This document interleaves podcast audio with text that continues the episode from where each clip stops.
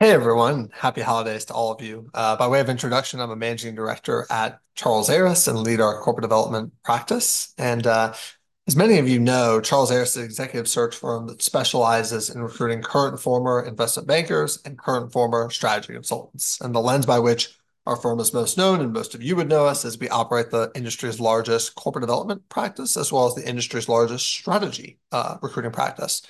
And in this podcast, we'll take a look back at 2024 First, by the numbers. Second, we'll look at the good, the bad, and the ugly from this year. And then finally, we'll touch on three trends um, that we expect to see take place in 2024.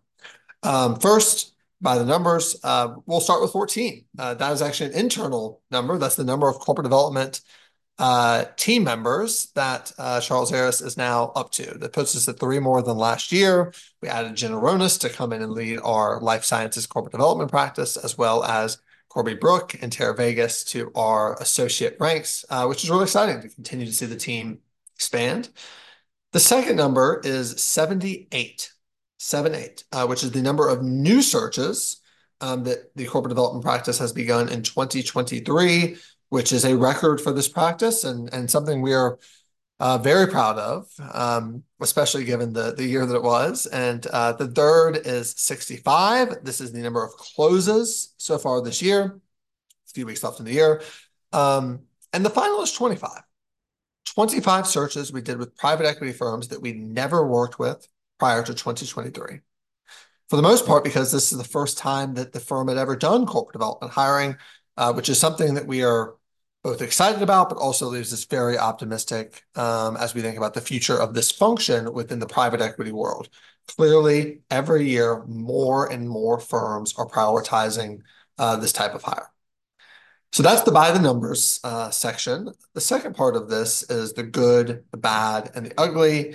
Uh, an homage to one of my favorite Clint Eastwood movies that my dad would show me uh, when I was a kid.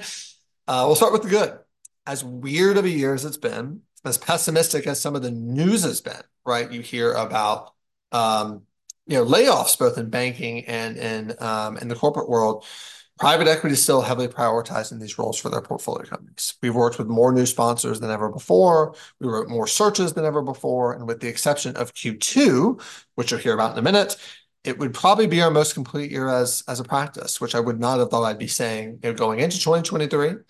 Uh, the bad, while as a whole, uh, we had a great year, certain industries had a rougher go of it. Uh, manufacturing was very slow for stretches of the year, as was healthcare. And so I know for candidates in those spaces, the market probably felt a little tight. Um, and we know that's not not easy.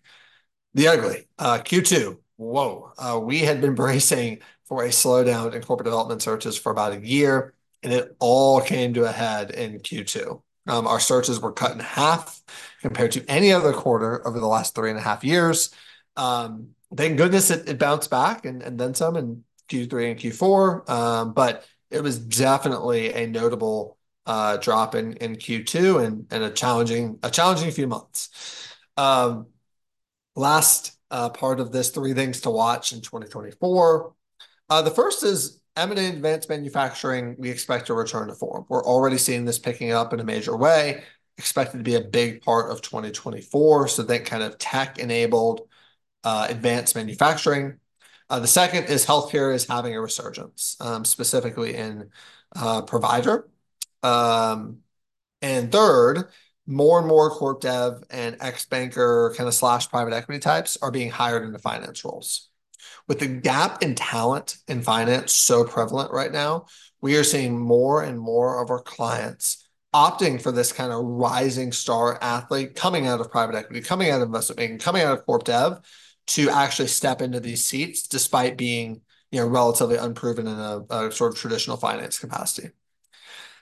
Team, that's uh that's it. Uh, as always, thank you so much for listening and excited to see what 2024 has in store. Thank you.